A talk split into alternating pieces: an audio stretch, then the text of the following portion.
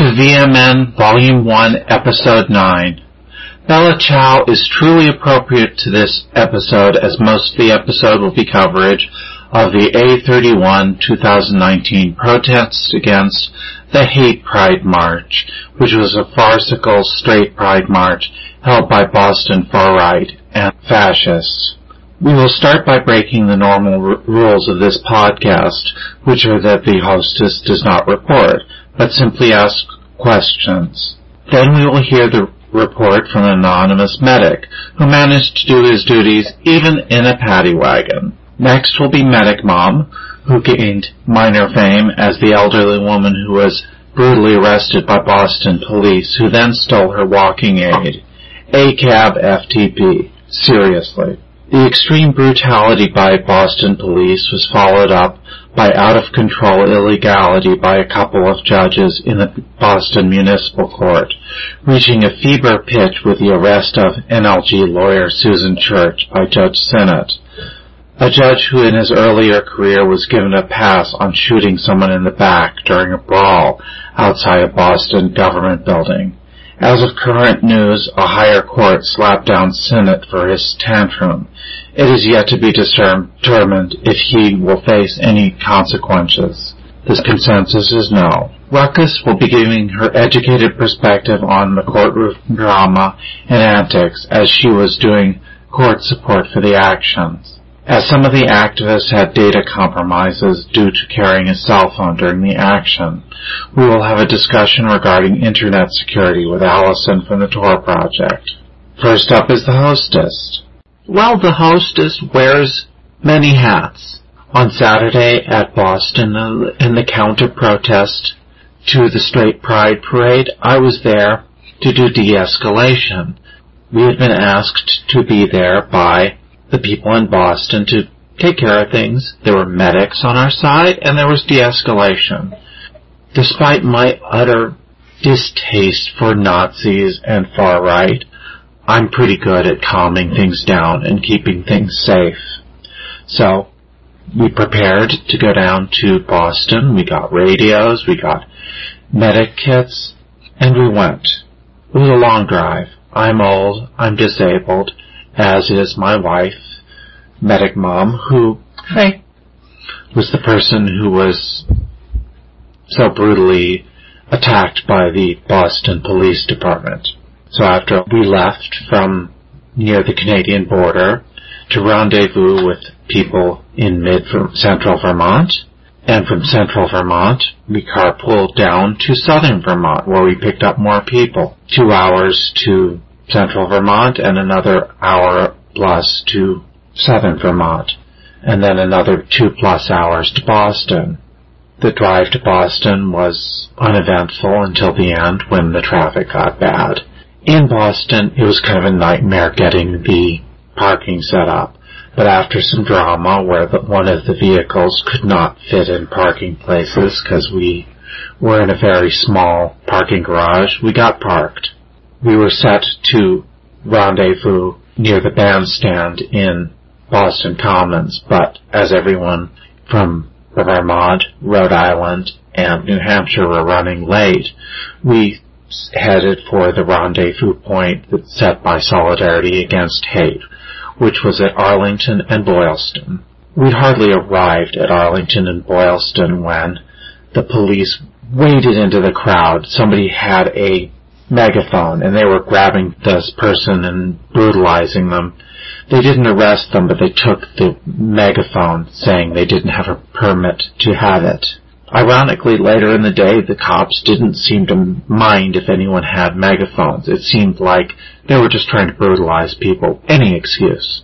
The next incident, they ran into the crowd and grabbed one of the medics who was doing absolutely nothing, and they threw him on the ground.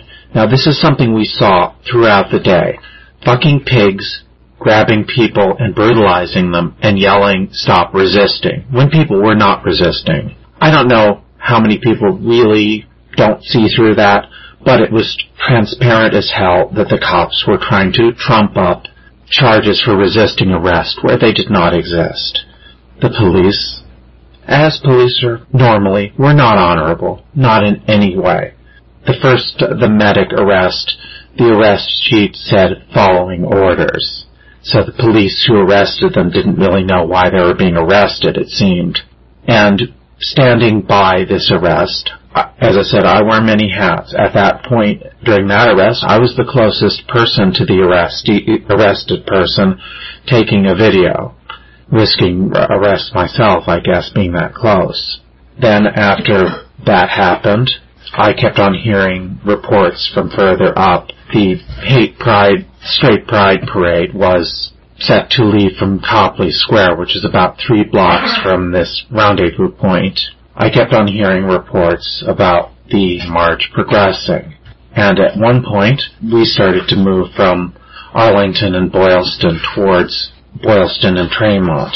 At that point, we saw a huge number of bike police arrive. I mean, just probably 50, maybe, or 100 bike cops and at the corner of Boylston and Tremont, the cops had set up these barriers. They were steel barriers. They broke through their own barriers to attack people who were doing absolutely nothing. They were just targeting people with radios, red scarves, or medic bags. And there was a very ugly scene where they grabbed two or three of the medics or support people, and this one cop, who I would later find out was nicknamed Captain Pepper. He's a particularly vicious piece of work named Danilecki, I think, but I'm just going to call him Captain Pepper because I want to humiliate him. I really think he should not have authority over any person, animal, and particularly not over a child. But he was threatening me and other people with pepper spray for no reason. After that pinch point, we turned left on Tremont and headed towards Government Center. At that point, the hate parade, passed, and we started marching there.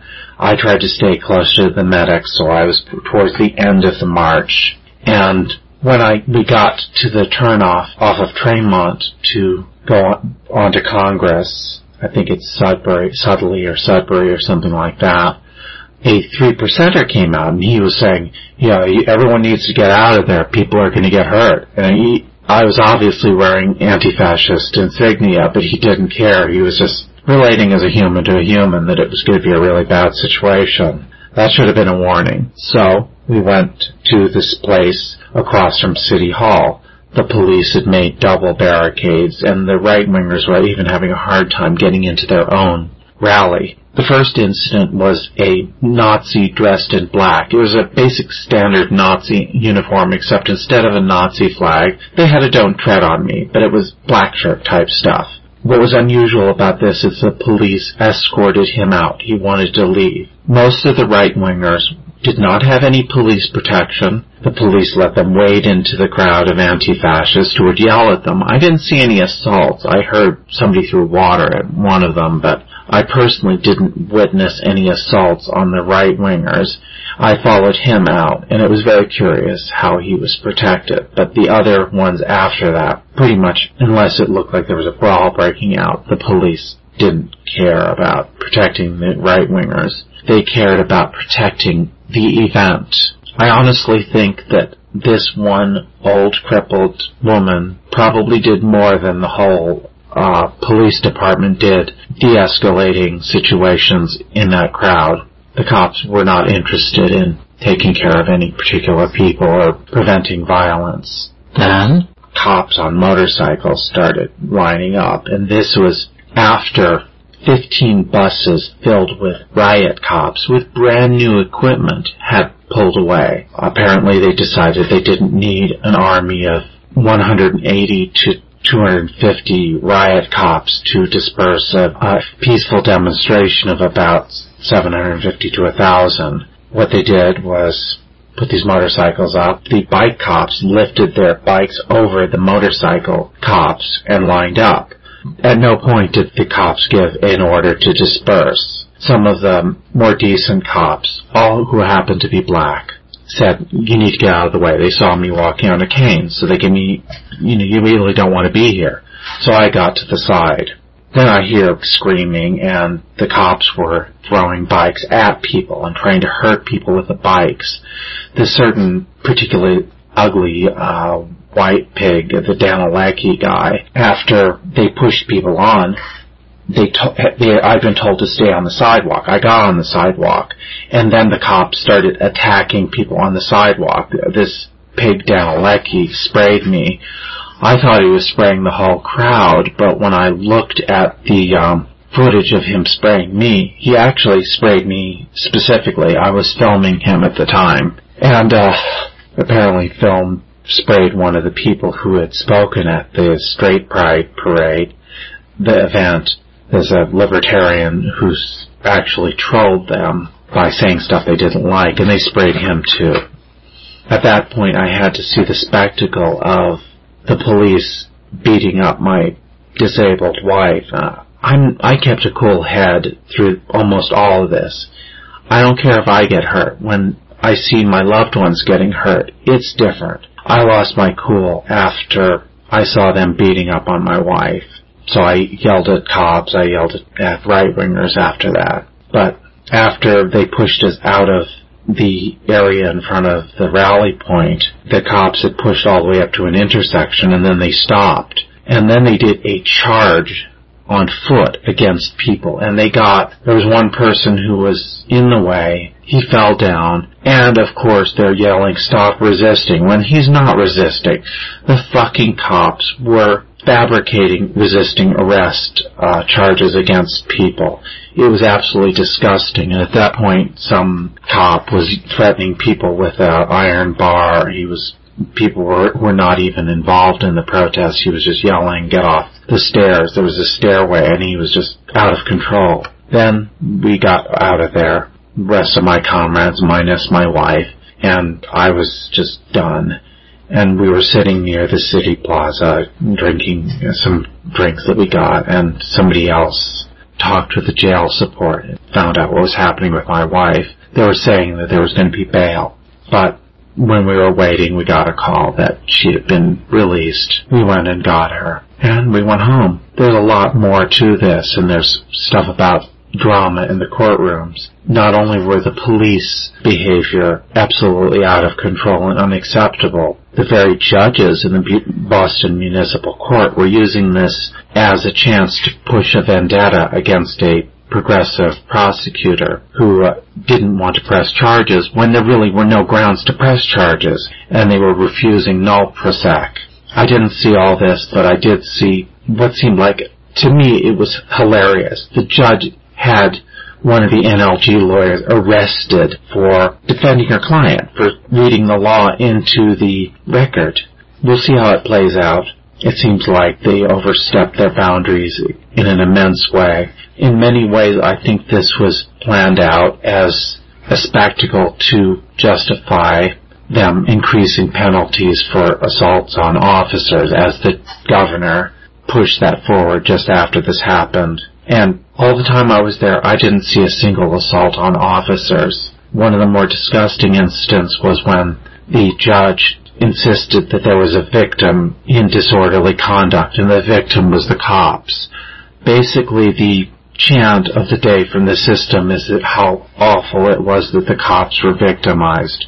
From where I stood, I saw brutal white-shirted cops hurting people, and I saw the blue-shirted cops trying to keep their jobs by doing brutal stuff. There's going to be more about this. I'm going to end now. I don't usually talk. I'm the hostess. Next up is the anonymous medic. I have an anonymous medic who was present at the police riot on August 31st when there were counter protests against the straight pride parade. Welcome. Good to be here. How are you doing today? I'm alright. Can you tell me what happened on August 31st? Yeah, so medic, uh, he, him, I was called up to Boston by a couple of friends to help provide medical support at what we assumed would be a uh, small counter protest. It ended up being a police riot when, right out the bat, the police were charging the barricades that they erected in order to pepper spray and arrest people who were standing in the area that the BPD had designated to be allowed to stand in. So that was fun. Uh, my first victims were probably around 11.30ish. After that, nothing really happened until the afternoon. You know, it was a fun pride event. I mean, you get a bunch of queer folks together. It was a good time. But at 4.30, the police decided, rather than, you know, continue to disperse as we'd been doing, as we'd been doing the past 20 minutes, they're going to disperse us by force. So they lined up a bunch of motorcycles with bike cops in front. The bike cops advanced, and I ended up uh, standing at the front of the line. When the officer told me to leave, to move, I said, I can't move, there's a car behind me, and I was promptly grabbed and thrown to the ground, dragged back like probably 20 feet on the ground, flipped over, handcuffed, and thrown in a paddy wagon. In the wagon, I was partnered with five of my comrades, all five of whom had pepper spray injuries. So as soon as they closed the door, I took off my cuffs and tried to treat everyone, you know, spray tires with water, and just try to make sure that they realize this hurts, but it'll get better in the next hour or so. Over the course of the next two hours, things didn't really get better because there was no ventilation. They had us locked in a metal box for two hours, where we would drive forward about 10 feet, stop, drive backwards about 10 feet, turn a little bit, and drive forwards the entire time. Probably the best moment as an EMT so far was managing five patients, half of them had contact lenses. As an aside, if you're going to a protest, don't wear contact lenses because they don't go particularly well with tear gas pepper spray. At the station we were booked, it took about three hours, and then myself and the two other non-juvenile male identifying prisoners were released at midnight. Uh, after which things calmed down a little bit, and we were all um, to be arraigned on Wednesday the third, fourth. What day was Wednesday? Let me look. Uh, Wednesday was the fourth. Yep, we were to be arraigned on Wednesday the fourth, represented by the National Lawyers Guild, and then on the third we realized that the judge was not particularly amenable to the DA's decision not to prosecute any of us. So on the fourth, the DA decided to put their foot down and uh, file what's called a nolle pros, which means they are officially refusing to prosecute. The judge then had one of the National Lawyers Guild attorneys thrown in jail for that. So that was fun, but end of the day, almost all of us with what they consider to be nonviolent crimes were uh, not arraigned and released either with community service or nothing. Seeing as I'm an EMT and my job is community service, I was released with no fault necessary. After that, we went out and had a couple drinks. It was fun. So, all told, 10 out of 10 would not recommend. Yes. So what is your feeling about Boston now? Uh, good city, bad government, the cops are jackasses. Oh, I did, I'm not sure if we met Captain Pepper or not. I certainly wasn't sprayed by him. However, at one point, an officer wearing a black vest approached the back of the paddy wagon as it was being opened and yelled at all of us to get back against the walls and told me to get my hands out of that bag as I was reaching in my bag for a water bottle to give to one of the patients who he had pepper sprayed. I'm not certain if it was him or not, given that I was otherwise occupied, and literally no other set of eyes in the back of the wagon worked. As soon as he turned around, all the other cops present rolled their eyes, and I immediately went back to providing patient care. Did he have a blue shirt or a white shirt on? I'm not certain. All I know is that rather than wearing the standard bike uniform of blue bottom, yellow shoulders, he had something covering his shoulders and he had yellow sleeves. Beyond that, I'm not certain. It could go either way. Looking at the timeline though, he was very busy, so I'm not sure when he would have time to stop the wagon. However, we also didn't leave the scene at all, so he very well could have just walked over, intimidated us, and left. I cannot confirm or deny that. So what is your feelings about the behavior of the judge?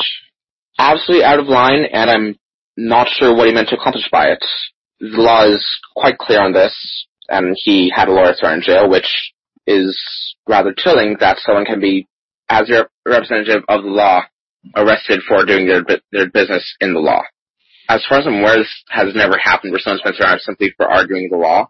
And I don't know what he was trying to accomplish, seeing as he had no issues with my case being no prosked, had no issues with anyone else's case being no prosked, but was trying to make the argument that a disorderly conduct had to have a victim and was not particularly amenable to the fact that the cops did not provide any information on this.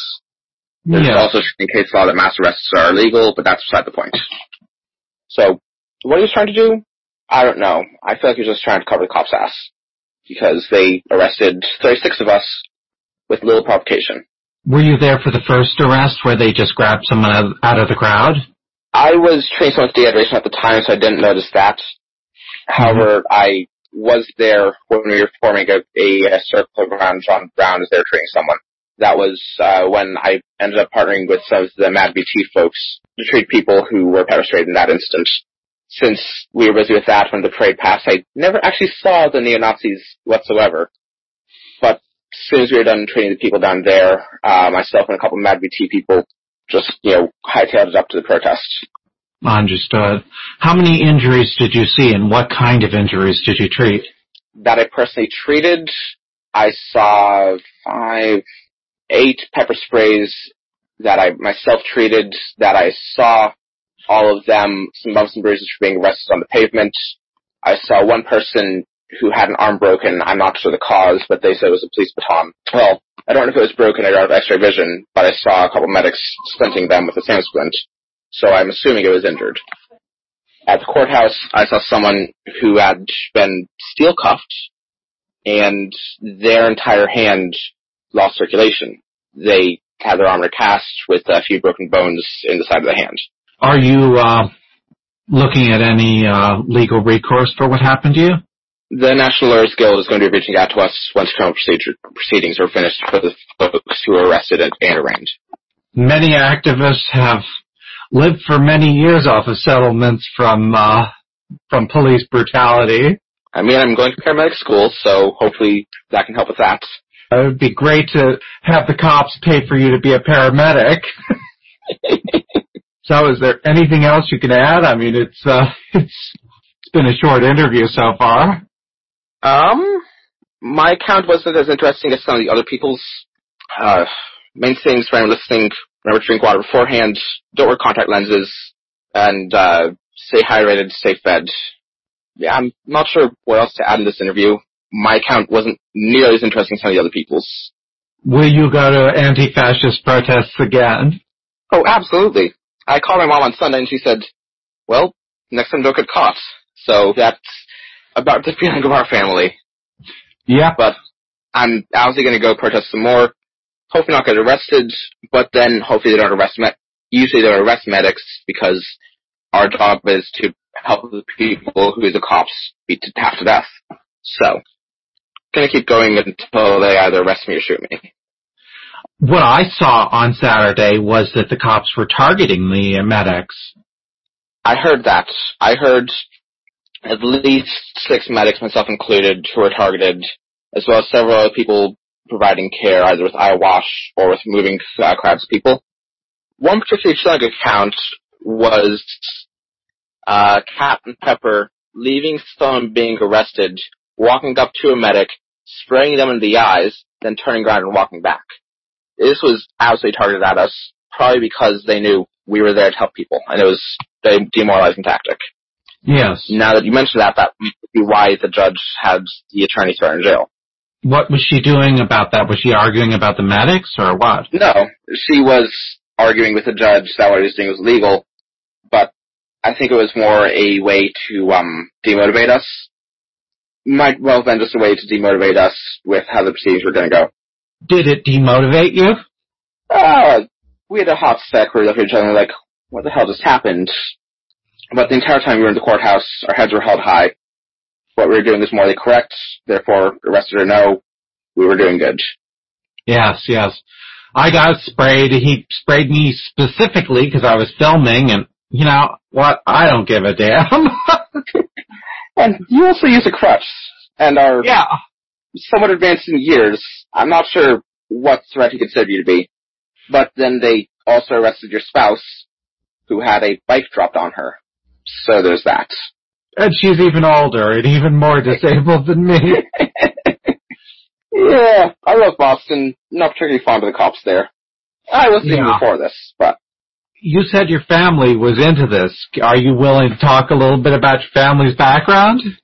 My dad is a uh, military veteran. He's been in the, he was in the service until I was actually only earlier this year he retired. Uh, he was a bit less thrilled.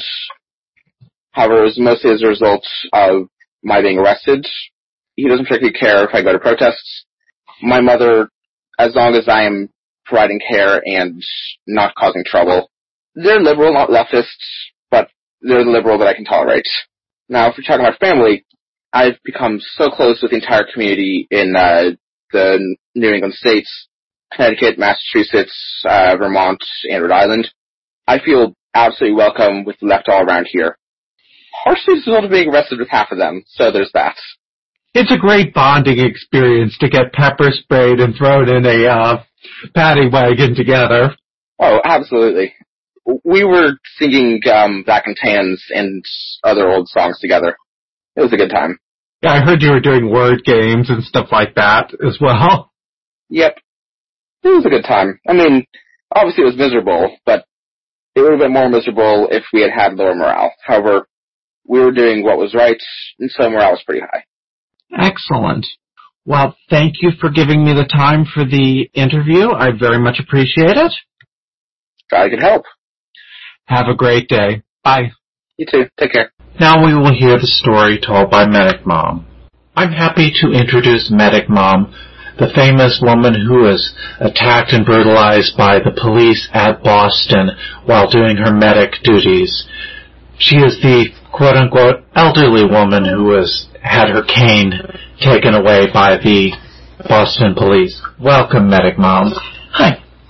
So, yeah, it was, uh, I was there as a medic because, you know, I'm almost 64 years old. I'm not the healthiest person around, but I've had various medic training during the, over the years, including refreshers back at Occupy DC, you know, where I got the longer training to be a street medic. I was out there with Mad VT, John Brown Gun Club, because we had been invited to support. And that's specifically what we were out there for. Uh, some of us were support watching for problems to, you know, de-escalate. Others, such as myself, were out there with water bottles and medical gear. So if anybody got injured, there would be somebody right there to take care of them. But I walk up, I walk with the use of a cane. I need at least one cane. On good days, one. Bad days, I'm using two of them. They're those kind of canes with the, uh, with the handle for you to hold on to, and then the clamp that kind of goes around your, your forearm, or your upper arm. I, last week, it's now been seven days, I was using one. I was pretty good when I started out the day. Had my medic bag over my shoulder. Even slapped on some tape for a while that showed that I was a medic. Wandered around the parade. We got there a long time before the parade started, so I just wandered back and forth along the parade route, seeing what was going on. Just watching to see if there were any problems between people. And also, since it was a hot day, I was already having to pass out water to people. Once the parade itself got started, I was positioned kind of halfway along the parade route, and since I had a radio to keep in touch with my other medics, I gave everybody an idea, you know, this is where the Straight Pride March actually is.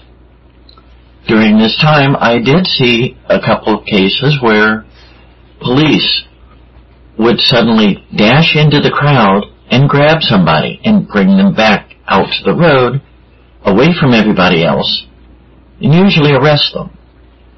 I mean, at no, at no time did I see why they dashed into the crowd, but I saw at least one medic targeted and I don't know why a medic would be targeted.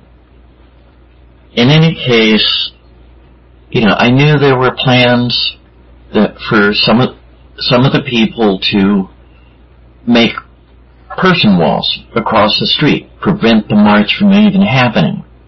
Um, from what I've heard, the police made it a point to not let those happen or to break them up immediately. Most of the day, especially with a parade happening, I just reported things and watched for anybody needing help. after the parade had passed me, I started cutting my way over to where the the after parade rally was going to happen. At this time, I met up with other medics, and we just did a, a sweep, seeing if anybody needed help. Uh, there were people who had been pepper sprayed already, who uh, most of them had been treated already, but some needed additional treatment because with all the sweat, it was getting in their eyes, and so we washed it off. We circled on on around to, I guess it was Congress Street, behind the government center, and this is where they were where Straight Pride was having their rally. Those of us who were in the counter protest were out on the street and being very noisy. It seemed like the whole tactic was to drown them out. And judging by the number of people that actually came to listen to them, to be there with them, we had them overwhelmed probably 10 to 1. So we just made a lot of noise and tried to mock them. As other people have made mention, this was not actually straight pride. There was no seeking equality. There was no trying to be proud that I'm straight. Speaker after speaker were speaking of things. Um, there was one, the supposed spiritual leader, who was who was calling us abominations because we were queer, that we shouldn't be allowed. There were others who were being very Trump centric. And if you watch what the Trump administration has done, you can see that they are destroying the very foundations of what this country was supposedly built on. And that's a whole nother story, but, you know, if you take it at face value, this current administration, more so than any previous administration in, a, in probably a hundred years, is actively trying to destroy the very foundations of what America is supposed to be about. But getting to the end of the rally itself, they, the police decided it was time to clear the roads. So they bought up motorcycles. Nobody told us what it was about. They just brought the motorcycles up and made a wall my own thought was, you know, they're worried about the safety of the of the straight pride ralliers, the marchers, whoever, and I expected that they would then escort them out in the other direction from where we were blocked off, and you know that would be that. And once they were gone, we we would definitely be breaking up because there was would be no more reason to uh, be out there protesting against them. Then the bicycle cops came up. They hefted their bicycles over the motorcycles, placed them between the motorcycles and us who were standing there, and it did not take very long before one person who seemed to be in charge, I've later found that that was probably Captain Danilecki. But someone who appeared to be in charge gave them the order to charge. And that's what they did. They were, they picked up their bikes and slammed them full force against whoever was in the front line. When I noticed the bikes come over, I've seen this tactic before, and I was a bit worried, so I started heading for the sidewalk. In the crush, I kind of got trapped. I couldn't move any farther, so I was watching what was happening with the officers. When they started slamming them against people, you know, here I'm trying to back up, and the people behind me, you know, I can't get past them. One of the one of the people who was hit the first time with the bikes went down. In the process of him going down, I went down. I can I do not know if the police grabbed grabbed him to arrest him before or after a bike was slammed against me on the ground. I wasn't even standing up at that point. I was on the ground. I reached for my cane, which had come out of my hand. A, uh, one of the cops stepped on it and told me, you're under arrest. He then picked it up and walked away with it. This guy was a bearded cop. Thing is, since he took it away, I have not seen my crutch again. My medic bag had been hanging on my right shoulder. It fell off, but it was right beside me. Fortunately for me, uh, I also had some of the dilute magnesia for washing pepper spray out of my eyes because Danilecki came right up to me and with the spray not six inches from my face, sprayed it straight into my eyes. So, first thing I did was grab, grab some of the dilute magnesia and start washing my face with it, getting it out of my face. Then at some point, my bag was picked up by an officer. I do not see, did not see who it was because I had another officer telling me to quit resisting and get up. I'm telling him, I'm disabled. I have partial paralysis on, on my left side. It makes it hard to walk, but not impossible. I'm also, you know, I'm not that healthy. He didn't listen to me. He finally just grabbed me and, and dragged me to, to my feet and then started walking me very quickly, uh, far too quickly for me to keep up, so I was half falling all the time. He started walking me towards the paddy wagons, and then passed me off to the first of two cops that ended up walking me over there. The cop that he passed me off to was a taller, uh, taller black cop. He seemed to have a, a conscience, because when I told him what was going on, he slowed down, he gave me assistance. He slowed down, he gave me assistance, and at one point on some of the videos, you see where we were stopped, and you can see how much pain I was in. I had been slammed to the ground. I already have problems with my back, so, you know, it just made it worse. That officer then passed me over to another one and told him point blank, you take her from now, I'm not going to put her in the paddy wagon. This younger officer uh, did realize that I was actually disabled, and he he too gave me support. One thing I noticed the whole time is the only officers that, that gave any concern for me were black officers. White officers didn't give a damn. Black officers listened and would actually treat me like a human being rather than like a thing. Ultimately, they got me in the paddy wagon, and one thing we noticed in the hour or two that they kept us in there, the ventilation fans were never turned on. This is an 84 de- degree day, an enclosed metal box, and they didn't even turn on the ventilation fans to at least get us some fresh air. They took us to the precinct, did the booking. During booking, I reminded them that my crutch, you know, that I hadn't seen my crutch anymore. I also reminded them that my medic bag had been taken away by an officer and had not been returned. So, you know, multiple times they were aware that I had things missing.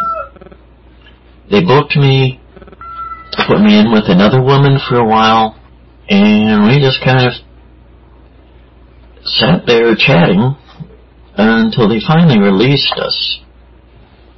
Interest, interestingly, both of us were released. We were told that we were being unarrested, although I don't even know if that's a term, and that the that we would be sent summons for our court dates. Found that kind of interesting, but got in touch with National Lawyers Guild and also, uh, well, got in touch with National Lawyers Guild. They told, I was told that I had to be there Tuesday, that my name was on the list. So I went back to Boston on Tuesday. As it turned out, my particular case had been adjudicated the day before. They had, I was one of the few people that got what they call nolle pros, nolle prosequi, or no prosecution. The DA and prosecutor had determined that they did not want to prosecute me for the charges. It was um, disorderly conduct and resisting arrest. So obviously they saw right off that there was no reason to be, you know, to be arresting me or prosecuting me over these. The woman who had been in the holding tank with me, uh, it turns out that they refused to uh, nolle pro her. Although when I was there Tuesday, the lawyers did say that that was being reevaluated. In any case, what I saw was out of control officers. I saw a standing army out there. At no time was anything announced to, you know, say it's time to break up, it's time to clear the roads. Um, you know, nothing, nothing was announced. And I've been, I've been to numerous protests. When it gets to that point, they make it clear it is, you know, anything beyond this point will involve arrest. This was not done there at any time. They just, they just brought the officers up to the front line with weapons, with their bicycles, and used those as weapons to batter the people in the front line and anybody who fell was arrested. Any questions? I've pretty much, pretty much given the narrative of what happened to me and what I saw. I can't really speak to much more without a focus. What happened in the courtroom that you saw with the when when you were in the before court room, the negotiation room? Mm. Okay, I never made it into the actual courtroom. They took us into a mediation room. Um, that's where NLG let those of us who were due in on Tuesday let them know who their lawyer was and also made sure that if you had your own lawyer, they were aware. That's when I was no- notified that my case had already been dealt with. Just want to correct things. Your case was supposed to be on Tuesday. We were in Boston on Wednesday. Uh, good point. Good point. Having my days thrown off. It's been a rough week having to go to Boston twice. And I live way up in the north of Vermont. So that's a long distance and to have to make that trip twice in just a couple of days Plus the fact that last Saturday it was hot, we were out on our feet all day. Um, you know, it was tiring. But to get back to the court, one of the lawyers who was def- defending their client, one of the lead NLG lawyers, was arrested by the court for contempt. What she had done was begin reading the actual law into the record. Uh, the judge who was sitting there, uh, Judge Sinnott, I believe the name was, um, he didn't like that. And he clapped her with contempt and actually had her taken off to the cells uh, to be booked and everything.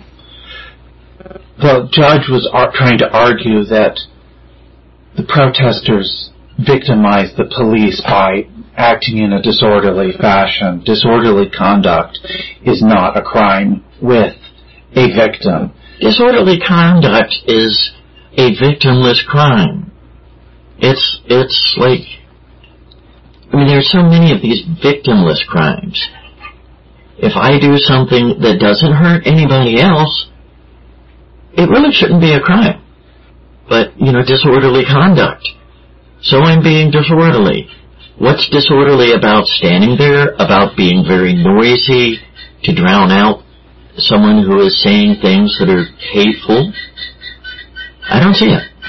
Much of the narrative from the side of the government was trying to make the police into victims.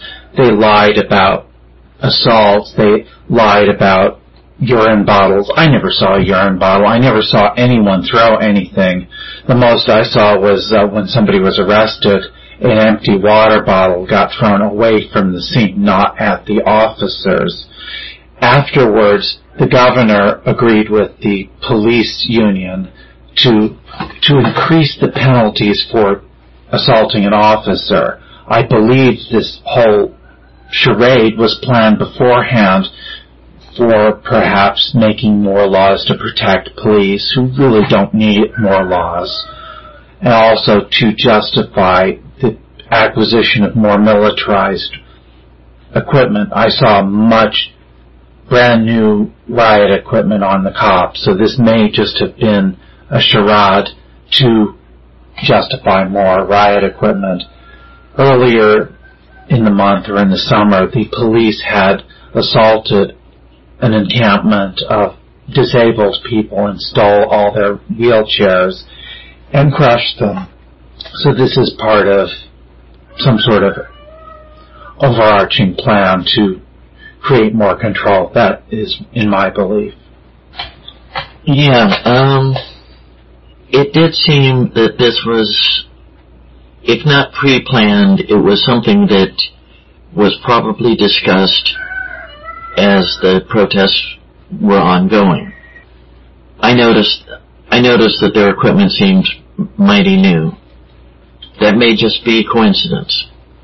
As our hostess said, I didn't see anything thrown at anybody.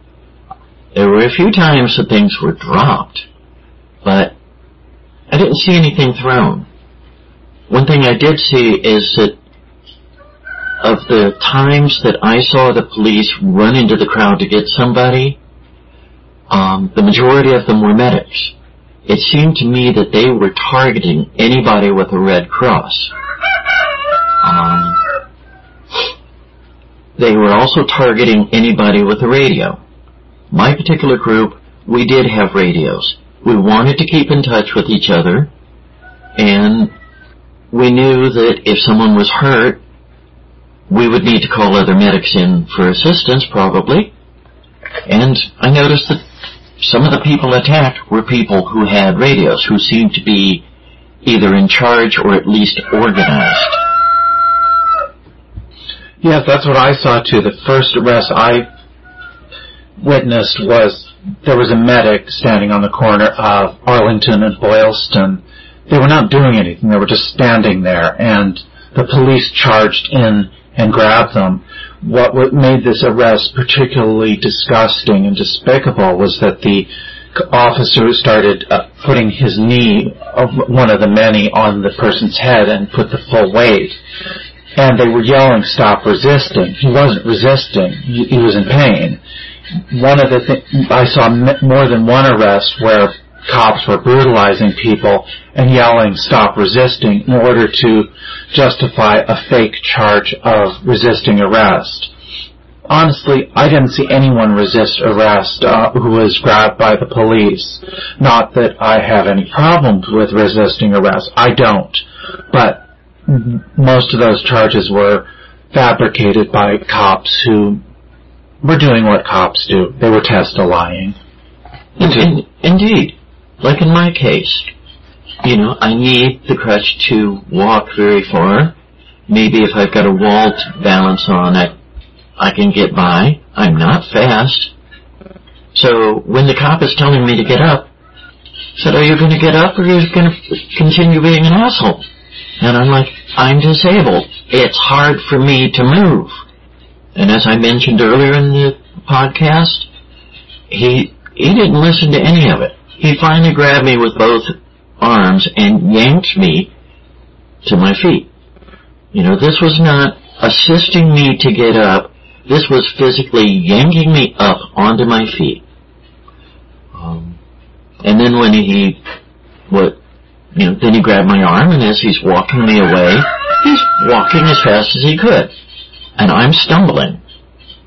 And with an already bad back, he's just wrenching my back worse.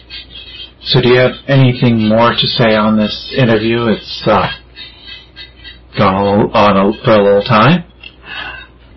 Not really to do with what happened.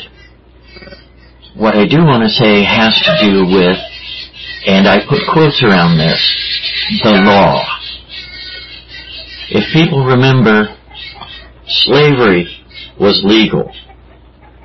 The fascist actions in Hitler's Germany were legal. Jim Crow was legal. That doesn't mean they're good laws. It just means that someone's made laws to beat up others. And we need to, we need to resist bad laws. We need to recognize them for what they are, resist them, and at the very minimum, repeal them. We did that with Jim Crow, although over the years things have returned. We did that with uh, slavery, with the, I believe it was the 13th Amendment. But, you know, of course we're seeing uh, people who are incarcerated being forced to work for min- not minimum wage, but sub-minimal wage. They're slaves. They're literal slaves. And in fact, it's in the Constitution that that's the only time that slavery is allowed, is as a punishment for a crime. If it's going to be a punishment for a crime, why doesn't the judge say, and this person will be in slavery for one year? So, one thing I am pushing for is get in touch with your representatives, your senators, people like that, pinpoint these bad laws and get them turned, get them repealed. Make it so that the police don't have those type of laws to batter people with. So what do you have to say about sovereign immunity? Oh boy.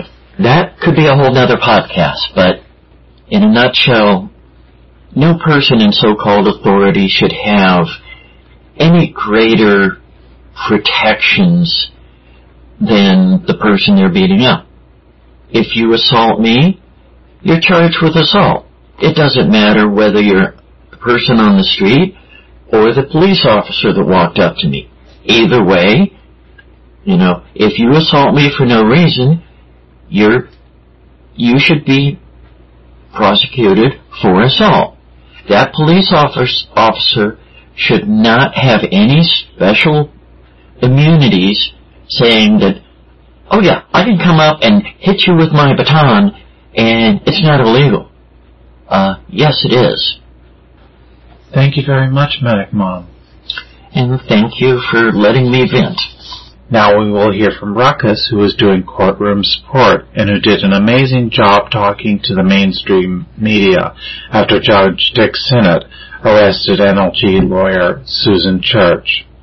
Hello, everybody. This is Ruckus from Showing Up for Racial Justice Boston. Hello, Ruckus.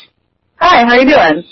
Very good. So you, can you tell us a little bit about what happened on August 31st in Boston with the police riot and in particular what ha- has happened in the courtroom and all the antics that have gone on in the various courtrooms? Sure. Just to provide some context on my involvement with uh, Straight Pride is Hate Pride, um, my organization, SURJ Boston, uh, and myself were working with other organizations to co-lead the jail support effort. So I wasn't actually on the ground. On Saturday, I was off-site making sure that there were people supporting those who uh, had been arrested. So um, I can't speak with great detail to what happened on the streets, but it was as, as um, we saw in 2014 and uh, beyond with Black Lives Matter marches in Boston, a police riot against activists who were showing up against white supremacy and fascism. Um, we had about 34 to 36 arrestees, some of them juveniles, many of them were, uh, you know, had to be decontaminated from pepper spray or had concussions or um, I think someone's hand was broken.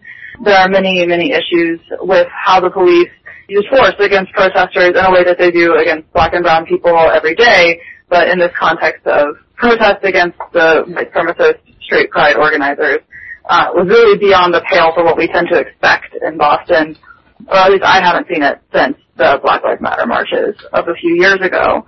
In court, these protesters were, prim- were entirely, except for the one remaining case, arraigned uh, under Judge uh, Dick Sinnott, who is uh, so has been on the bench, I would say, for I think two years or so at this point.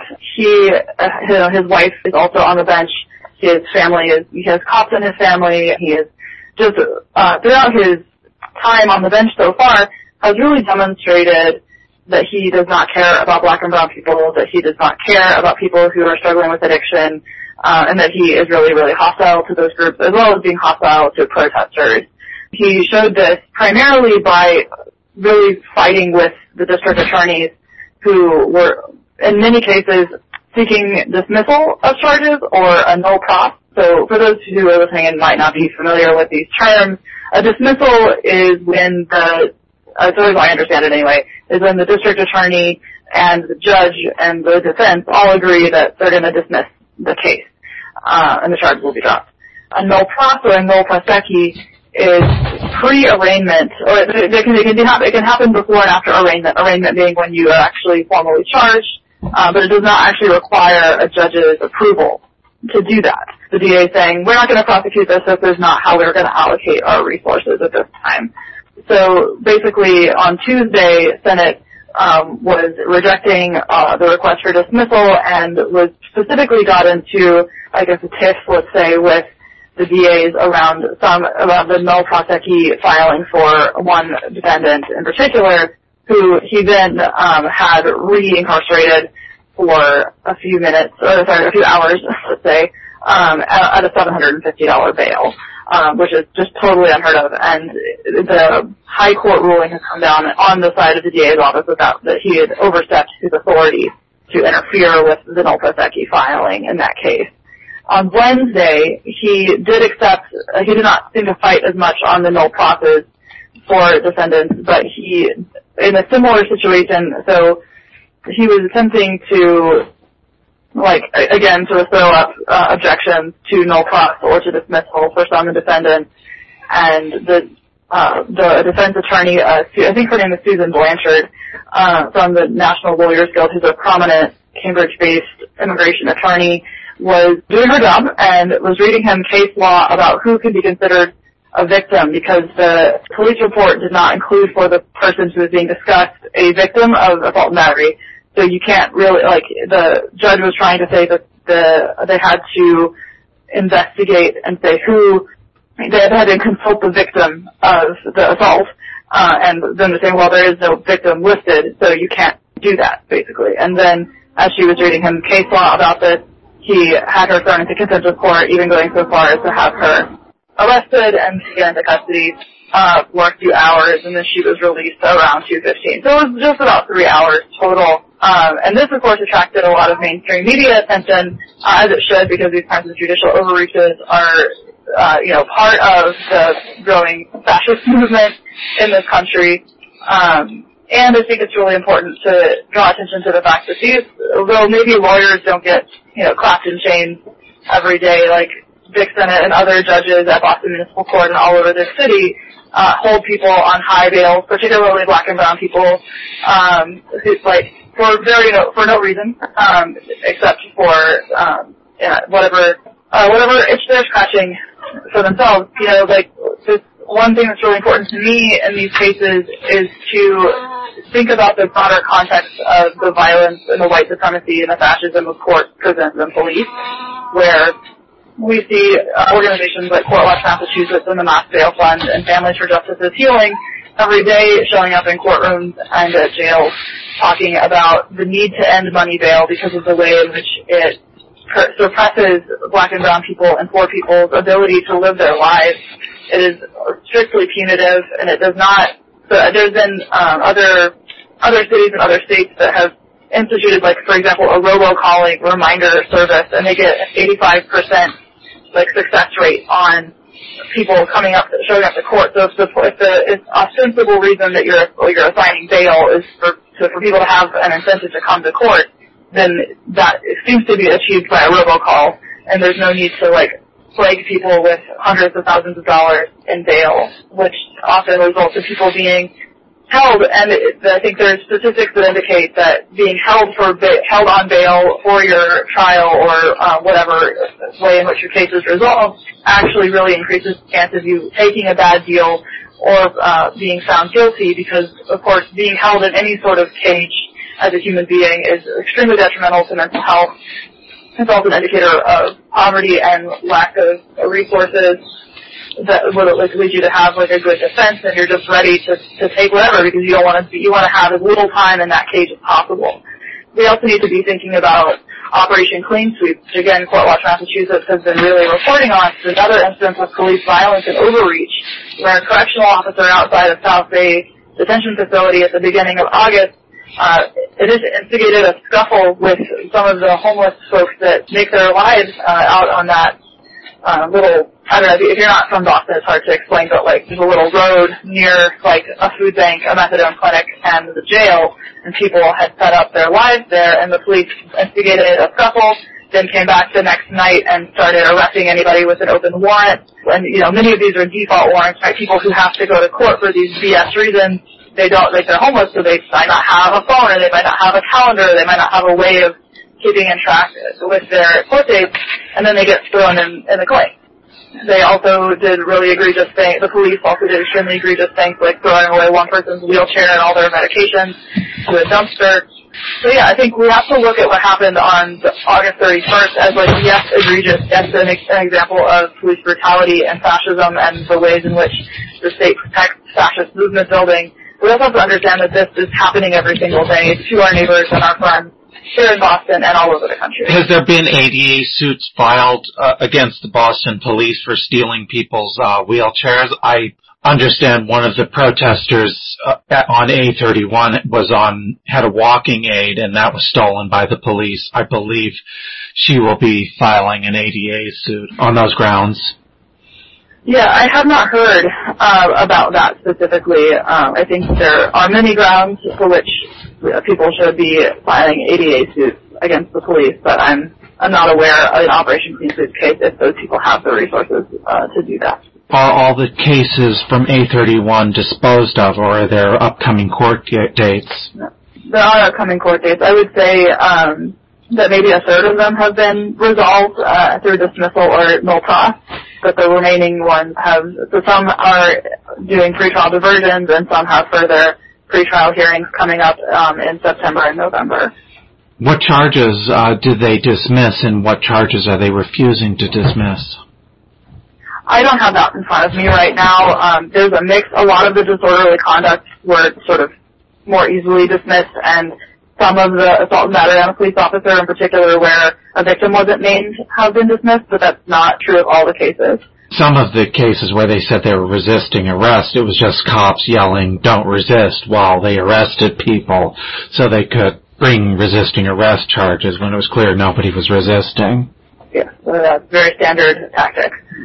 Do you ha- know what happened with the media people who were arrested and brutalized? I don't. I did hear that there were undercover police officers with fake media badges who then staged fake media arrests, but I don't know what happened to journalists specifically that day. As I said, I wasn't on the ground, so I haven't been able to track that specifically. Is there anything else you want to add on uh, to, to what you've said here? I just want to encourage everybody who's listening, wherever you are, to support campaigns led by directly impacted communities to do things like end money bail, to reduce police budgets, and to abolish the police eventually, as well as abolishing prisons, and really thinking about reinvesting in education, healthcare, housing, and jobs because these are the things that will help us reimagine our communities. There's a, actually a state-by-state uh, campaign being led by the National Council of Formerly Incarcerated Incarcerated Women and Girls, which is called is a state-by-state clemency campaign, and it's starting with women in in all 50 states who have been, uh, let's see, let's see, there there's four criteria who are either elderly, chronically ill, enduring 10 plus year sentences, or uh, criminalized survivors of domestic violence to, have those women granted clemency first as a stepping stone to abolition.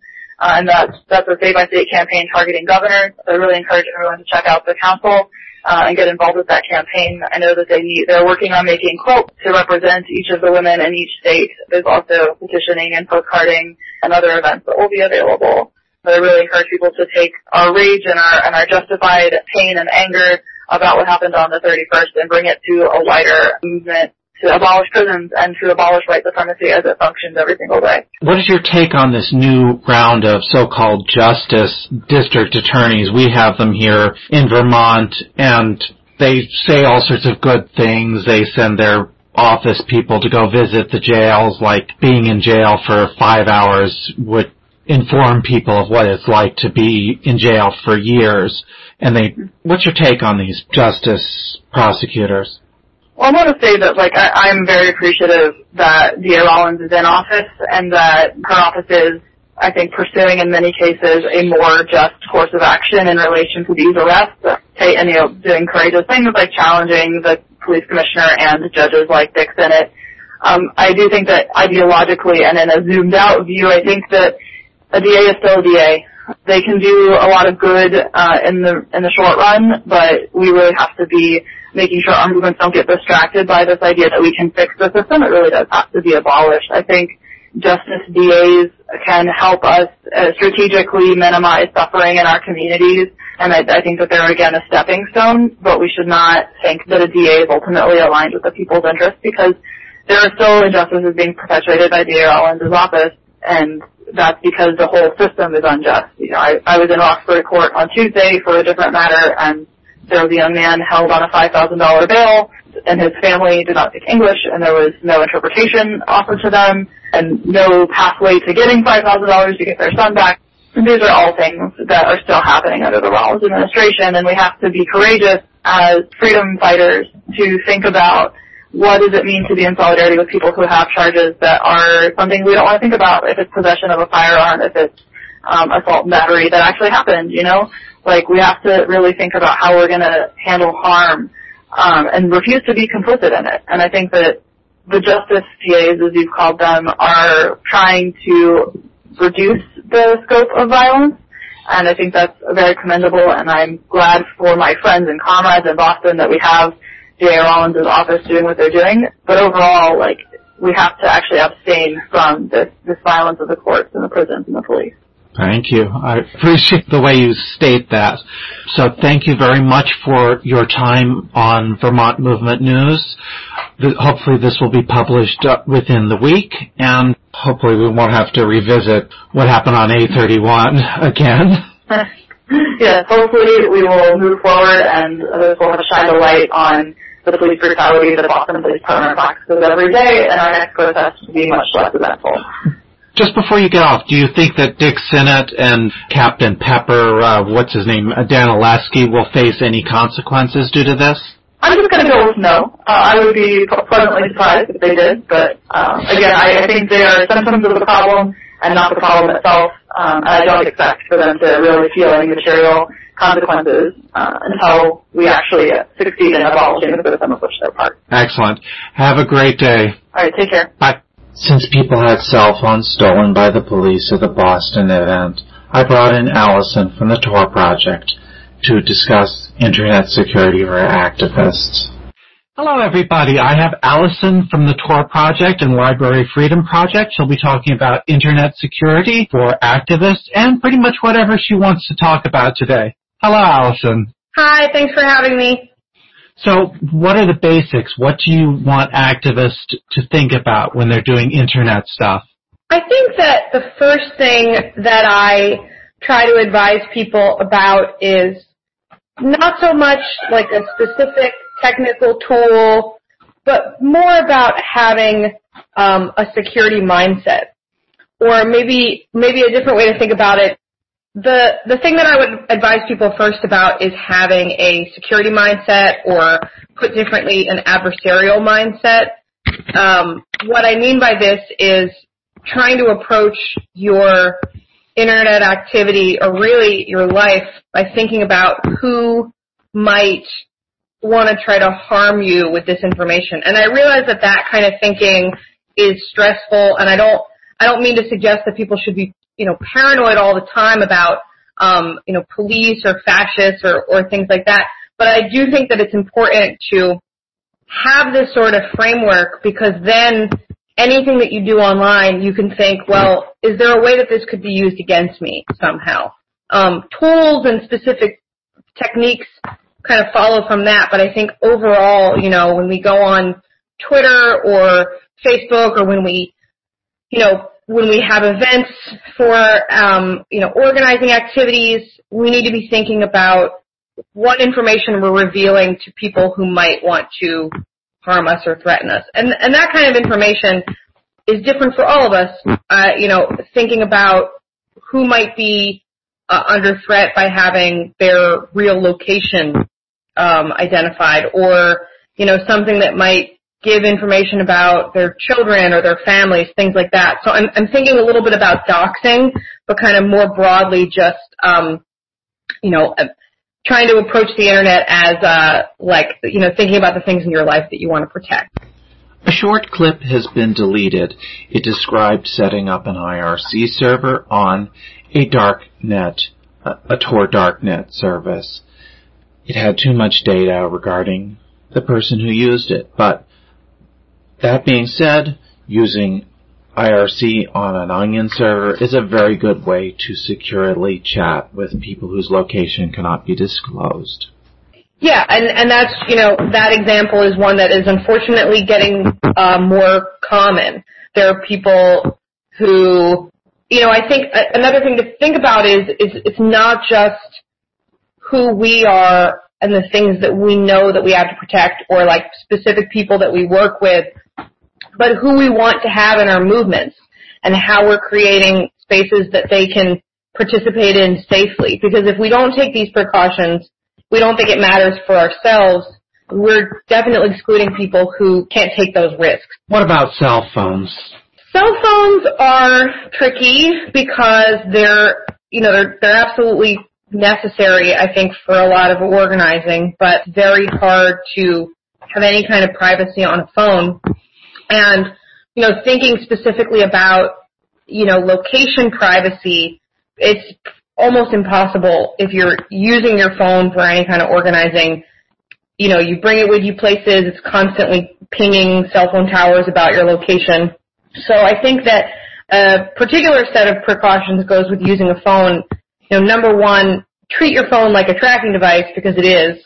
If you're planning something Think about just, for example, the never again actions that are very public um, when they, you know, they have their direct actions, but the planning of them is done secretly. And so if you are engaged in planning something like that and you bring your phone everywhere with you, you're you're keeping a record of your movement from your home to the planning site to whatever the action site is. You're you're broadcasting that information and also making it subpoenaable later.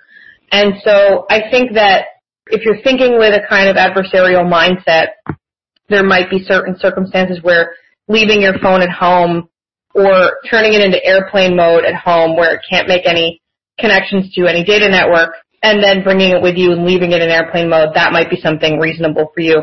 For other people, simply using, if you have a smartphone, simply using something like Signal for texting can mitigate a lot of threats. So Signal encrypts the content of your communication. It also makes it so that if the, a record of your conversations is subpoenaed later, either through your phone company or through the app itself, they can't trace who you've communicated with. So that's one thing that makes Signal different from other encrypted texting apps. It effectively hides the metadata as well.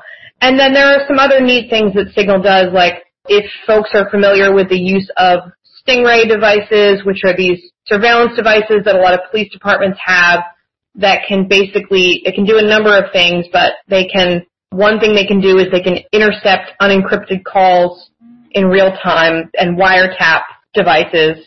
And so Signal makes that basically impossible because Signal encrypts calls as well. And so if there's a stingray at a protest or if you're the police in your area have a stingray and they just set it up nearby, Signal will protect you from them intercepting your calls. So that's a pretty good tool for people no matter what their situation is. And then I guess like more broadly speaking, like what does it mean to have an adversarial mindset about a phone? I think minimizing, you know, minimizing the, the amount of time that you spend using the phone. It sounds silly and low tech, but really like logging off is a good security practice. Deleting any apps that you're not using, minimizing any potential data exposure like that. I think taking social media off your phone or at least restricting it so that it doesn't have access to things like location or other permissions if possible. And of course, like having a password on your phone is essential. That is just like some basic level stuff. How much protection does having a password actually give? In Boston, we had an incident where one of the women, a disabled woman who you happen to know, had her phone stolen and her walking aids and stuff like that. How safe was that? You know, you bring up a good point. I mean, that's the thing is that, you know, the police are not supposed to be able to demand access to your phone, uh, demand your password without a warrant, but that doesn't mean that they, that they do. You know, it's, a it's, I think of these, all these things as, uh, harm reduction and they're, you know, you should definitely have them in place, but that doesn't mean that they will provide you any kind of perfect protection and police will do what they want to do. Often, you know, I think that there are some really good resources if you want to look into kind of, you know, how often this stuff works or what you can do if these, if your rights are violated. Um, you know, the ACLU of Massachusetts has worked on this a lot. I mean, I'm just mentioning them in particular because you mentioned the Boston example different ACLUs, I think, have different approaches, but in general, they have a lot to say about putting passwords on your phones and what the police are and aren't supposed to do about that. If your phone's stolen, what do you do? Uh, if your phone is stolen, like just randomly. Yeah, if if your phone is stolen and you don't know who has it in their hands, if it's a fascist, a cop, whatever, what yeah. do you do? Well, I think that this is this is one reason why having a password on it is a good harm reduction measure mm-hmm. because you know phones, particularly iPhones, have some mitigations against like if your phone gets stolen, it's hard for someone to break in without having the password unless your password is mm-hmm. very very trivial, like if it's like one one one one or one two three four or something like that. So having a a longer password, either like a more complex, longer PIN or an alphanumeric password, which you can set up by just going to the advanced settings for your password. And it is harrowing to think about somebody having your device, but if you have a password on it and they don't have your password, they probably aren't going to be able to get into it. And then depending on the kind of phone you have, and I'm I'm not as familiar with Android phones in this regard, but I know that it, they have this capability as well. In advance, um, you can take some preventative measures where like if your phone is to get stolen, you can wipe the device remotely. Like if you're really worried about somebody um, being able to get into it, and so that's a step that you can take before anything like that happens. Yeah, so that actually was. You go into Google Security and you can look at devices, and there's a option to wipe remotely wipe devices. Uh, are you familiar with Prey at all? Prey Project? I'm not. Okay. That's a, that's something that allows you to take photos remotely and record remotely from a phone that may have been stolen. It allows you, if you pay, you can get it wiped, but the free version has, it accesses the GPS and stuff like that. We've after the fact we've put prey on all our devices. Yeah. Yeah, a lot of this stuff is is preventative, which I know is it's hard to do. Everyone is so busy and then something bad happens and it's like you haven't thought about any of this stuff until then. But, you know, making backups of your device, having things in place like that for iPhones, there's, you know, find my iPhone, which will turn on GPS tracking. It's a good practice if you're in an organizing group to just take an afternoon together and make backups of your hard drives and get everybody with strong passwords and get everybody on Signal and just take a few hours to do that in advance. And then in case something is to happen, you might, you're going to be able to minimize a lot of the harm. With Signal, it always worries me that it uses a phone number as an identifier. Can you talk to that at all? You know, it's a hard problem to solve because they want to make their app as usable as possible, but it requires you to have a kind of relationship where you trust your contact enough for them to have your phone number and your phone number, which of course can be traced to your, your legal identity and, and things like that. There are some interesting projects that are trying to work on easy mobile communication without phone numbers as identifiers. One of them, probably the most popular one, is Wire, and that one works pretty well, and you have handles that you share with, with each other instead of phone numbers. So that is something. I mean, the one issue, I guess, with Wire is it's got lower adoption than Signal. A lot of your contacts are already going to be on Signal. It's just easier. But Wire is, I think, just as simple to use if you can get people to, to install it. Is there any metadata issues with Wire? As far as I know, it doesn't have the same metadata protecting properties, but I also haven't looked into whether that's changed in some time. But they do most definitely encrypt the content of your communications and they have encrypted voice as well. That's a nice feature. Can you talk a little bit about Briar?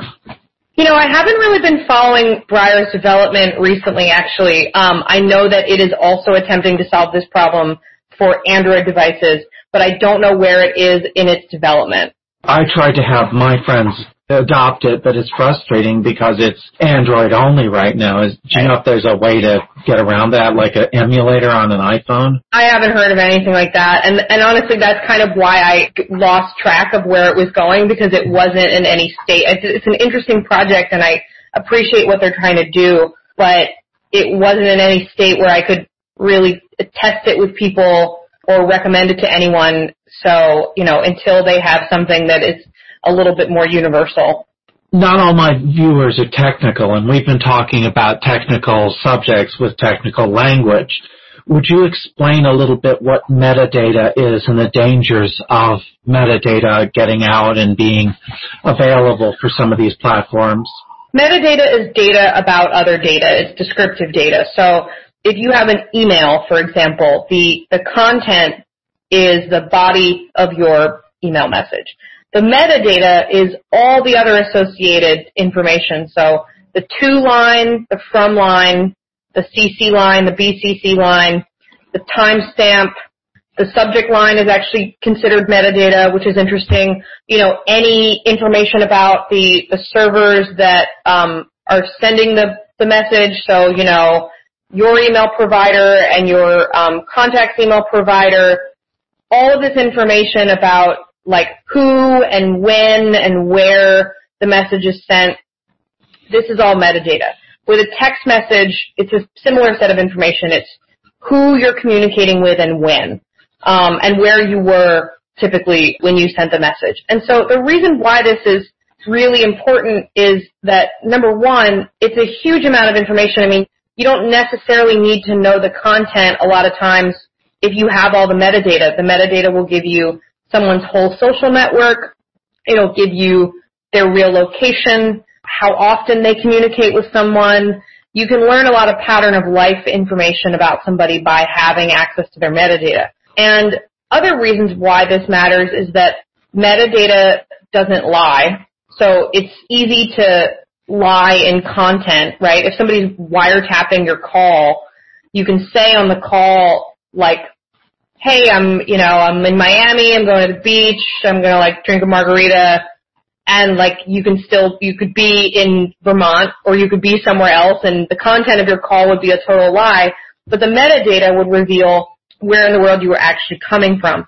And another reason why metadata is incredibly important to think about is that while we have many good technical tools for better content privacy, encrypting content, it's really hard to solve the metadata problem because that's metadata is how computers communicate with each other. And so the combination of these things makes it something that is uniquely important for activists to think about when we think about how we're using the internet and also for people who are developing the software that can protect us. Say, for example, your activist group uses Signal. Would using a VPN or forcing Signal to use Tor or Tor over a VPN, would that be helpful? Yeah, obscuring your location information with a VPN or with Tor, I think is almost always a good thing to do, you know, because it's just adding another layer of complexity to anybody who might want to try to find out information about you. But taken even alone, so, you know, the VPN or Tor will obscure the location metadata.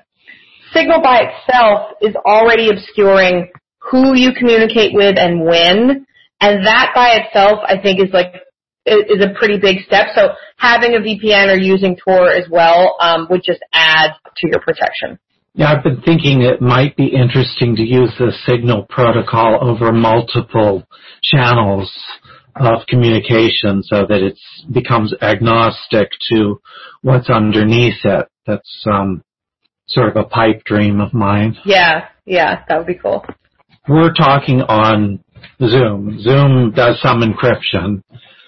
If if I were talking to an activist in say Bahrain or someone who is on the run, how would I do what I'm doing right now? Because this would not be safe.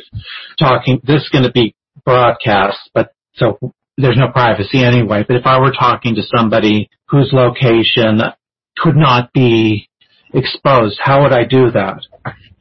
I, without knowing exactly what that person's threat model is, if location was the issue, you know, Zoom, I don't believe there is any way to make Zoom function over Tor. Um, and the options for for having an encrypted uh, voice conversation over Tor. There isn't anything that I know of right now that works very well. I do know of one messaging platform that is still under development. I think it might still be an alpha. It's called Cwtch. It's kind of a kind of a crazy name. It's a Welsh word. Not really sure why they they chose a word that has no vowels in it. Um, but this is being developed by a really great project called Open Privacy, which is in Canada. And Cwtch is a, I believe it's a fork of an earlier project called Ricochet, which uses the Tor protocol to basically send messages peer-to-peer with all the metadata obscured. So if you had a contact who couldn't have their location information revealed, if you used this tool, it would protect their, their location, it would protect the fact that you even had the conversation, now it would have to be a text-based conversation, but but all the other stuff would be there. I'm glad to see that there's something coming out of Ricochet. For quite a few years, Ricochet was the thing I used to talk to most people. Yeah, and and I'm not really sure what changes they've made to it, but I know that it came from the original Ricochet design. And yeah, Ricochet just had like one developer, and I think it it wasn't really able to go anywhere on its own. Yeah, it's a shame some of these really good projects don't have the funding to. If I if I won a lottery, I would have paid this person to be developing full time. Yeah, absolutely. So, is there anything more you'd like to add? Maybe talk a little bit about Tor or. Yeah, um, I think that Tor is is a great tool for activists to use as well. Um, most people, the most usable way to use Tor is Tor browser, which is a web browser that um, protects both your location information and also doesn't reveal the websites that you visit. And so, you know, some of the um, the use cases for activists, for example, people who live in places where uh, reproductive access is very restricted, they will host websites over Tor that then their users can have a safe way to access, you know, reproductive care information and also because they're hosting these on sites that are only accessible over Tor, which are called onion services, it protects the um, the people who've set up the website as well. So it's protection for both the user and for the server. Other ways that Tor browser can be useful for people if you're doing opposition research on any of your adversaries locally. You can use Tor to obscure the fact that you visited their websites, you know, if they're keeping track of IP addresses that visit their websites. things like that. And it's also just a good t- thing to use to prevent advertisers from knowing as much about you as they do, which is, you know, useful for anybody, no matter what their threat model. And Tor can be a little bit slow sometimes. It can be a little bit challenging for people who haven't really tried out privacy tools, but I, I recommend just testing it out, downloading it, trying it, and, uh, and seeing how it works for you. One of the things I always tell people to use, I'm older, I have health problems. I don't want insurers buying commercial information to find out what actual health challenges I have. And that's a problem. Like if you to make an embarrassing, like if you have, if you do a search on hemorrhoids, you're going to get all sorts of awful ads about that. Or if you do something for diabetes, you're going to be overwhelmed by diabetes ads. And more ominously, if you say, for example, searched about diabetes, you may not be able to get insurance and it will go into databases that can be used to deny you services. That's right. I, I think about all these things and how data is a more valuable commodity now than oil and how there are no consumer protections in the U.S. for how our data is sold and resold and repackaged and split apart. And I just don't trust any of these entities from advertisers to insurers to marketers to whomever. I don't trust any of them with my personal information and what I type into search engines is highly personal. It's the content of my brain.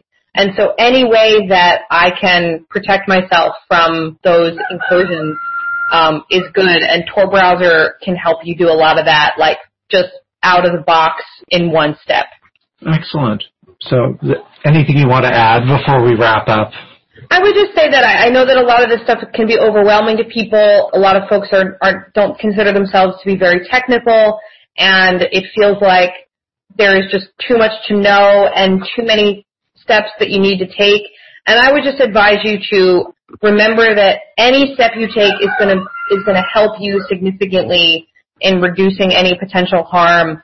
Even if you just take a few hours and sit down with your affinity group or, you know, whoever you're organizing with and just make stronger passwords on your devices, get rid of unwanted apps, um, and talk about kind of overall social media strategy of things that you, you know, having a little bit more, I don't want to say discipline exactly, but, you know, having an approach where you're all together thinking about how you're going to protect yourselves and each other. Um, if you do those things, you're going to be in a much better position than you would have been. Thank you, Alison. Thank you. I really appreciate you taking the time to come on. I'm going to stop recording now. Yeah. If you like Vermont Movement News, please consider giving a donation to pay for new equipment and web hosting. We would very much like to purchase better equipment and possibly an additional computer system for our studio. We can accept donations through our Patreon at www.patreon.com slash Vermont Movement News. Well, that about wraps up this episode of Vermont Movement News. I hope you enjoyed it. You can visit our website at www.vermontmovementnews.org. We are available on Blubrry, Google Play Music, iTunes, and other directories. We hope to add other platforms soon. Thank you.